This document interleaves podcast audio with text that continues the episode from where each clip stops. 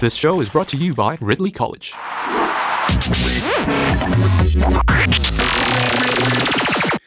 A new hope.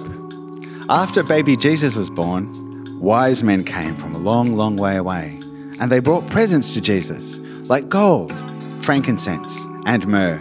Not far behind, there was a red haired wise man who brought lamingtons and fruitcake. And here he is! Whenever I see a red haired wise man, Michael, I think of you, the Wa- Scottish wise man. Well, I try to be a wise king, Scott, and welcome to the last episode of The Now and the Not Yet, the show where we look at all things in theology, biblical studies, church history, and ministry practice. Glad you're with us. The now and not yet.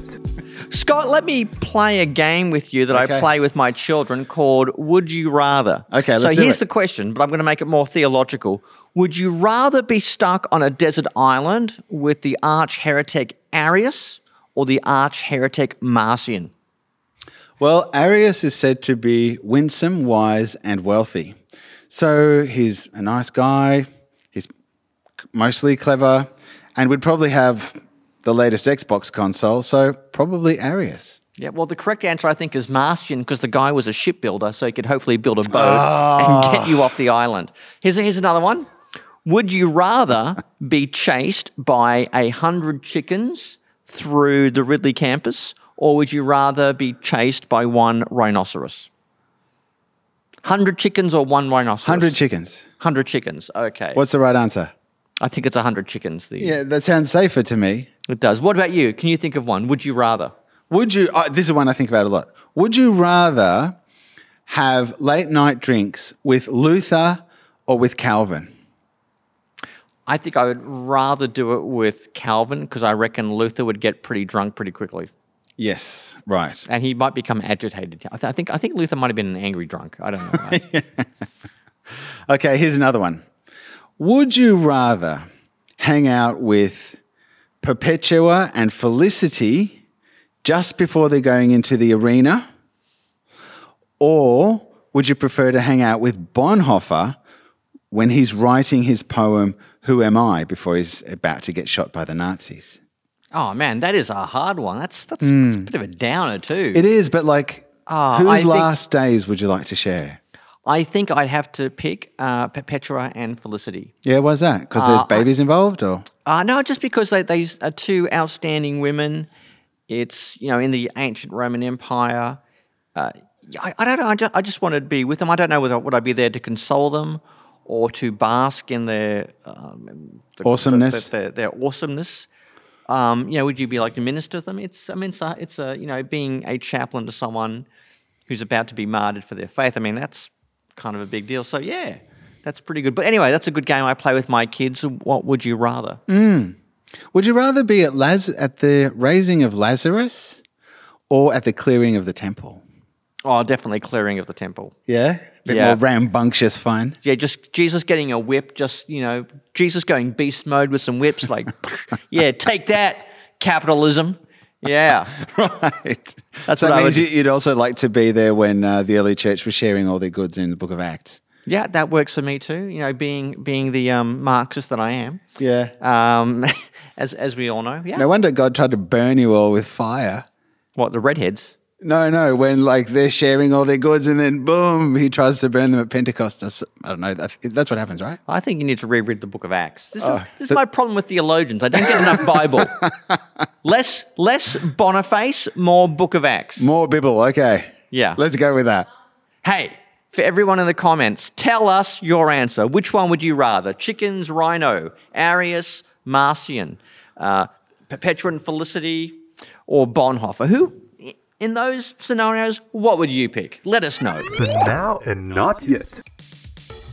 Okay, everybody, thank you so much for your feedback about whether or not Christians should uh, legally smoke uh, marijuana if it's available to you in your context.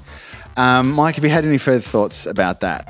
Yeah, it's a big no from me. Um, I think the only the only thing I want to put in this body is the Holy Spirit. That's the only spirit I want to get high on. And yeah, I mean, I just don't understand. You know, even cigarettes, I don't. I don't like cigarettes because you know anything you stick into your body and set on fire, I don't think it's going to end well. So yeah, I'm still not into the um, cannabis is legal. I, I still think avoid it like the toxic carcinogen that it is. Yeah, fair enough. So, some people have um, asked us for more of an ethical framework for approaching this issue. So, I thought I'd um, just outline four points of an ethical framework that we might use. And it's the kind of stuff you learn here at Ridley College on how to approach um, contested ethical issues. So, the first thing you want to consider is the nature of the the being in question. So you're dealing with a human being. Should a human being um, toke up? Well, you, so you need to think what's the nature of that person and what's their destiny. So the nature of a human being is to become Christ-like and united with God by the Spirit. So you need to ask yourself whether smoking marijuana will encourage or discourage that direction for their life. So that's a meta question. Fair enough. So, what's the nature and what's the direction of that person's life? Secondly, you'd want to ask what obligations are in place. And by that we mean just by virtue of being a human and relating to other humans, you have obligations on how you need to treat me, and I have obligations on how you should treat you. So, are there uh, requirements in human relations that I might not be able to, re- to reach if I'm high? So we can think of parents that might not be good parents if they're smoking marijuana. And we can think of failing to live up to obligations in relationships. So that again is another no, right? So we've got what's the nature of the thing? What are the obligations that are in place? Then what are the um, character consequences? Jesus calls us in the Beatitudes to be what kind of a person? to be holy, uh, to be like God, to be perfect as your heavenly Father is perfect, to be peacemakers, uh, to be the meek, to be non-violent, all those sorts of things. Yeah. And so when we're high, sometimes we're not humble, meek, grieving, Cogent. cogent, yeah, aware, um, peacemakers, hungering and thirsting for righteousness. Oh, they are hungry. They are definitely hungry. right. But um, but there might be co- character consequences associated with drug use, um, which means we're more likely to grow in vice rather than in virtue. So once again, it's a no from a character perspective. So we've got the nature of the thing, obligations, the character perspective, and then we've got consequences perspective. Well, what might be the consequences that come about if you're high?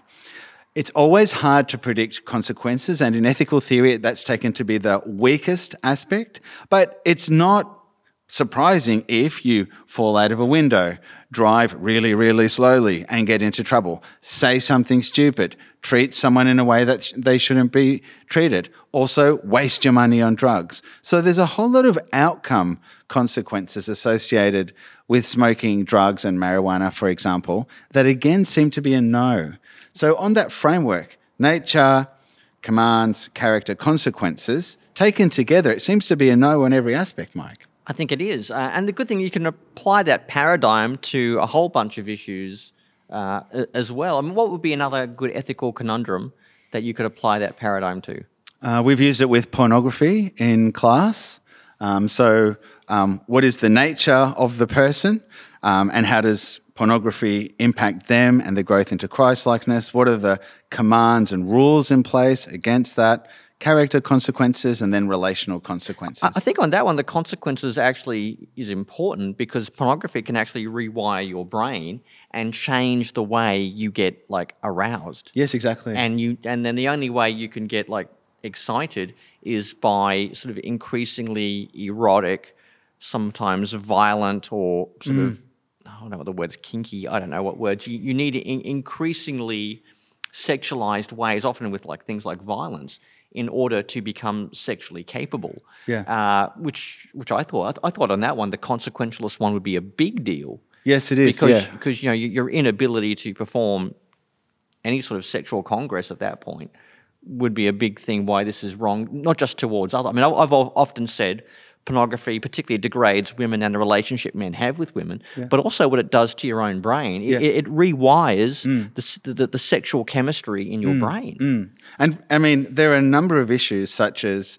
drug taking and use of pornography, where there's a lot of science behind uh, the changes that come about in a person's neurobiology and in their body as a consequence of participating those. in It'd be, in, those. it'd be interesting to do that to things like gambling because I know gambling also rewires people. Absolutely, mate. rewires brains and it and it's and it, and it does it's it becomes like a um, and I think the sort of the brain chemistry with gambling is kind of similar to like you know what cocaine does to you. Yeah, You yeah, know, yeah. The, the kind of the, the stimulants, and then you crave the stimulants and all that kind of thing. And you've got to look at gambling and who benefits from Mm, it, mm-hmm. uh, what it does to your, your relationships, and, and, and how it other does uh, you know, negative impacts it has on family, um, uh, marriages, and all sorts of things. The ability to be a parent and to, you know to you know buy your kids like food, Yeah, and absolutely. stuff like that. Yeah, I mean, well, that, that's a, that's a good ethical paradigm Hmm. for people to think about when they're dealing with any sort of ethical conundrum, whether that's you know cannabis usage, you know pornography,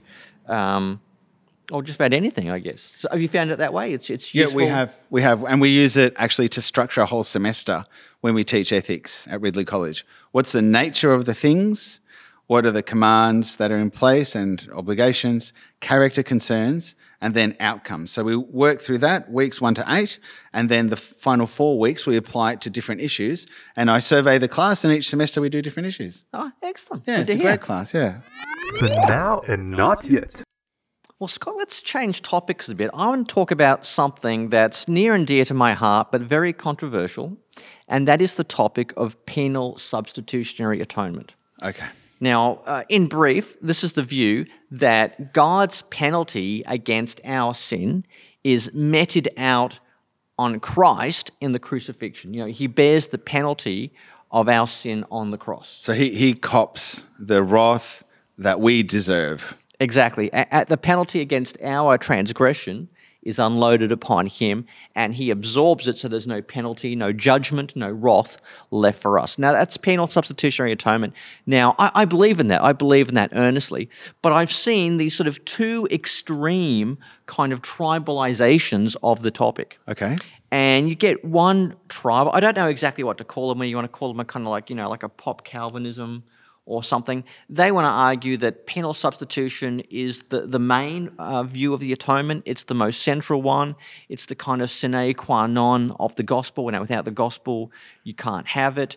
And the only alternative to that is some sort of airy fairy kind of liberal theology. So you've got like penal substitution is kind of the, the main thing and the center. So they wouldn't agree that there is also a moral example that's given by Christ, that there's no rescue from the devil as part of the complex of the crucifixion. I think they might acknowledge them in theory, but they want to say the atonement really is penal substitutionary atonement, or just just call it PSA. Well, that's the main thing. Okay, fair the enough. gospel is connected to that. It's not necessarily you. You, you can have the other things, okay, Hmm. uh, but they're not essential to the gospel. But you cannot forfeit PSA Okay. without forfeiting the gospel. Okay. Uh, but then you get the other tribe who says, look, PSA is kind of like a version of you know, cosmic child abuse, God hurting, torturing, abusing his son so he can somehow forgive you. I mean, it's a sort of that, that's just a macabre medieval invention by Anselm in like the 12th century.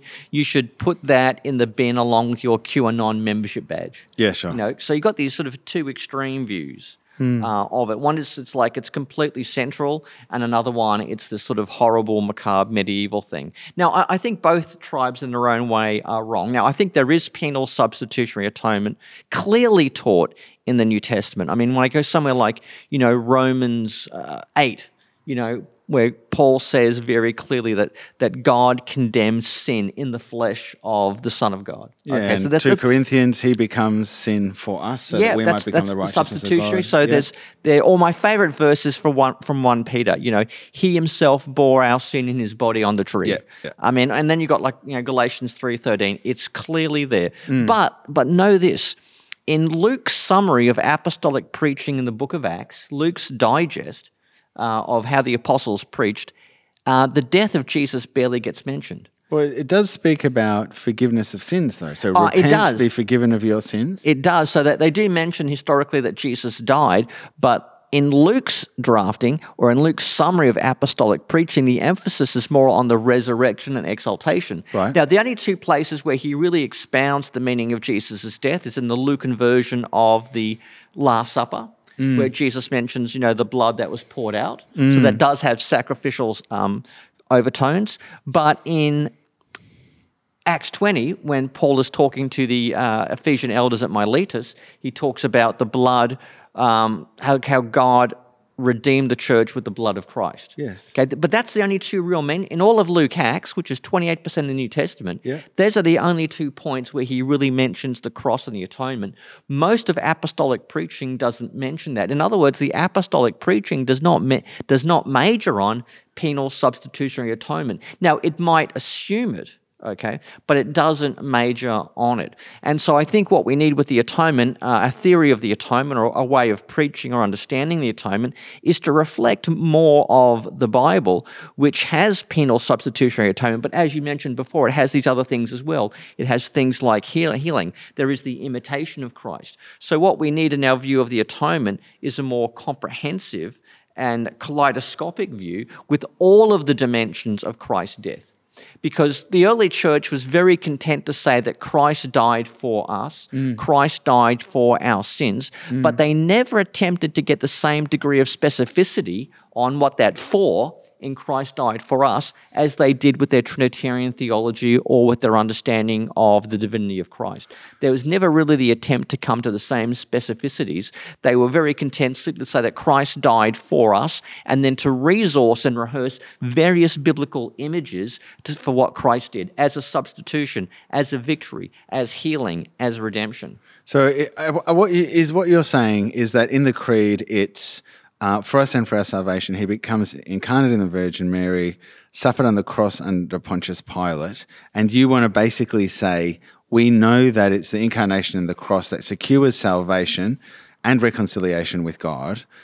Let's not push one dimension of that uh, at the expense of the others. That's exactly what I'm saying. So, you know, you've definitely got to have PSA in your quiver of arrows. Yeah. Um, otherwise, you can't make sense of exegesis of those key texts that we just looked through. Hmm. But I wouldn't treat PSA as if it's kind of like, you know, the, the, the one ring to rule them all, the, the, the kind of like the only one. And a lot of people talk as if um, PSA is the only version of the atonement in the New Testament, although the only way of explaining it. Whereas I think in the biblical language, in the in the repertoire of biblical idioms, there's a number of ways both the effects and the kind of the mechanics of the atonement are described. Okay, so so I mean, I I like have penal substitution high uh, in terms of the the what Jesus achieves, mm-hmm. and I also see the many other dimensions. I usually list five dimensions in my theology classes Yep. that go together, and it seems that penal substitution has a priority in the way that the New Testament authors draw on the Old Testament, Leviticus in particular, and Isaiah. Mm-hmm. But there are other dimensions as well that also come from the book of Isaiah. Yeah, but how do, how do you know PSA is the priority? Uh, because Jesus, th- that, that's more of a theological judgment. Is that something the texts are making? Because it's definitely not the case of the book of Acts. but but Jesus is when he makes his passion predictions, he makes it clear that it's for the forgiveness of sins. Uh, yeah, but he doesn't. death. But he doesn't mention a mechanism of substitution. He simply says the Son of Man is going to be handed over, uh, and we know from other sayings that this will be for redemption or And it's for on forgive- pa- it's on Passover though. Oh well, yeah, you do have the Passover imagery. Yeah, I mean that's that's right, and you do have the Passover lamb kind of killed, both in place of, instead of uh, the people. Yeah, and Paul makes use of it in one Corinthians fifteen, talk about Christ, our Passover lamb has Mm, slain. But Christ can also see his death as the way he triumphs over the world. He triumphs over Satan. Uh, Yes. Oh, he, yes, He can also um, say that his death is going to be an example for others. Yes, yes, exactly. So in I John's think Gospel, these yes. are these are all of the dimensions to Jesus' Yes. death that we need to keep. Yes. Again, I don't want to dismiss or belittle PSA, but I want to put it and situate it in a far more fuller orbed and kind of filled out view of the atonement and Christ's death and the fullness of its meaning rather than on these sort of um, you know these uh, aggravated denunciations of An- Anselm, who I do not think was the first. I think you can find it in church history. Mm. Sure. Find it in 1 Clement, Epistle of Diognetus, Yeah, that's in. Athanasius. You can find PSA in a lot of places. Yeah. But I, d- I don't want to act as if PSA is the only thing about Christ's death that matters, because I want a far more richer, comprehensive view of the cross in all of its richness. You know what I, I would love, Mike, is someone to to do what you've said, to recognize the beauty, but then to make the connections clear. Like if he's a substitute, how does that work with a victory over the devil specifically? Now I know that um, recently there's been a couple of books that have tried to to make those connections, but I think our students would be really served if we help them make the the systematic connections between the various dimensions um, of Jesus' death. And I'd love to see people in seminaries also making those connections. I think it'd really deepen our the kind of songs we sing at church, Yeah. the kind of prayers that we pray at church, the thanksgiving that we give God, and also our expectations for what the Christian life looks like. Like, if the cross is strongly related to a moral example and being other person focused, well, then that really should shape discipleship. Exactly. I mean, the, we should be, to use the language of Michael Gorman, we should be cruciformed. Yes, You know, conform excellent. to the pattern, the example, the likeness, the shape, Mm. the theology of the cross. So, yeah, definitely. Yeah, that's excellent, Mike. Thanks. Excellent. Good. Well, PSA affirmed and put in its correct context. Hot off the press. Mike, we've just spoken about the many dimensions of God's saving work and reconciliation. And one of those is breaking um, God's hold on people and breaking demonic influences on people and societies. Yep. And we've got two excellent books um, Against the Darkness by Graham Cole, and then Michael Heiser's Demons. Um, and I'd like to discuss them both um, together in a way because they do different things. The first one is Michael Heiser's Demons. He takes an ancient Near Eastern approach to the demonic and how, in understanding the ancient Near Eastern context of what's written in Genesis in particular, helps shape our understanding of the demonics, of the um, Nephilim, um, of the souls of dead giants, for example, watchers, all that kind of stuff. So he takes an ancient Near Eastern view that helps him, I guess, crack the code of what's written in Genesis. What's your take on uh, Heiser's work to do with demonology? Oh, he's very good on looking at the Old Testament in particular in light of ancient Near Eastern studies. So that's kind of his main thing. So you know he's done things like read Akkadian, and he knows about the, you know, the Babylonian literature and and Egypt's literature. So he's he's very good on that. I mean, some of it may appear to be uh, inaccessible, a little bit esoteric to a lot of people, since it really is a kind of specialized area. You know, the whole ancient Near East.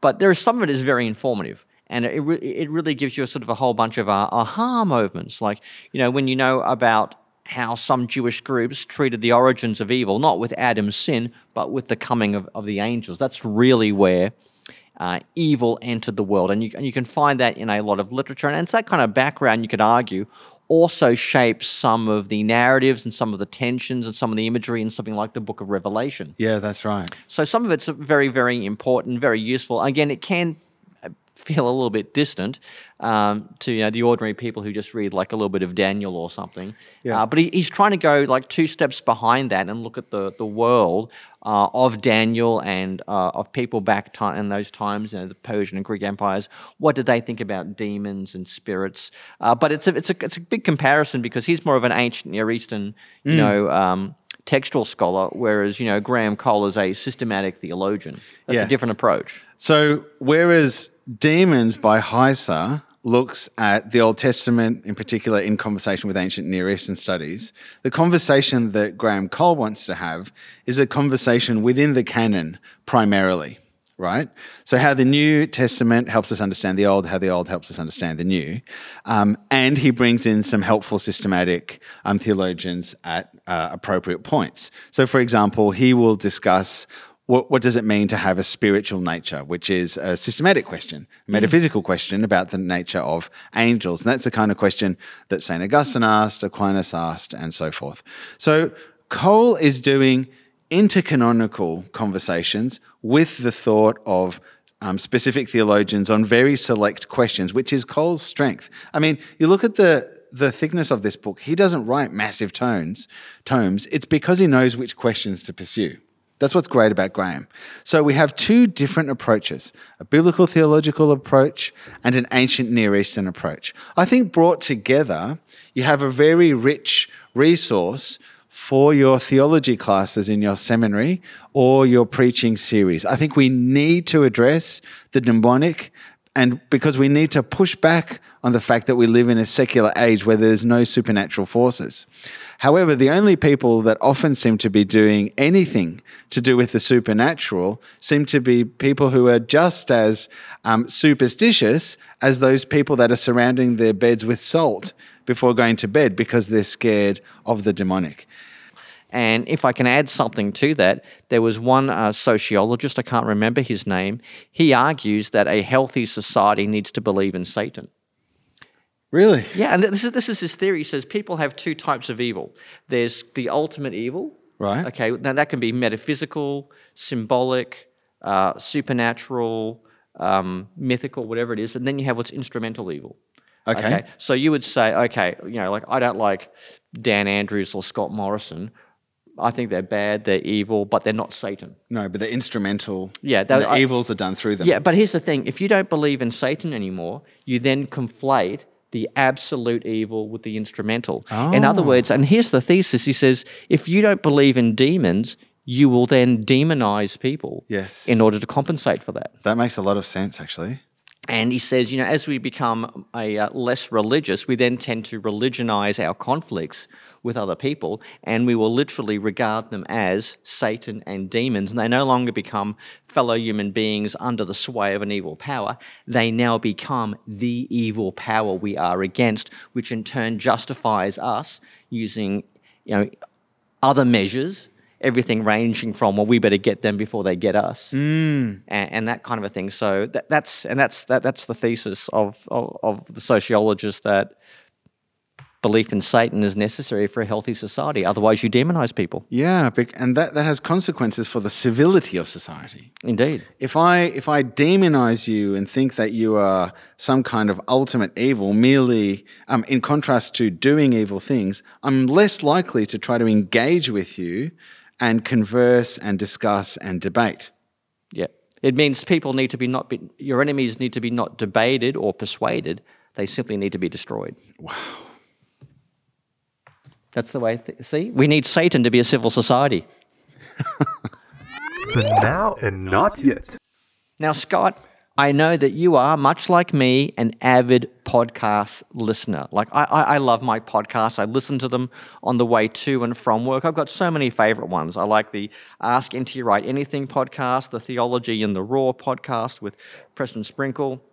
There's the Twin Cities podcast, there's the Rest is History podcast, uh, the Revolutions podcast, the History of Yugoslavia, the History of Byzantium. I love my history and my theology podcasts. Uh, the Where Do We Go From Here podcast with a friend of mine, Devi.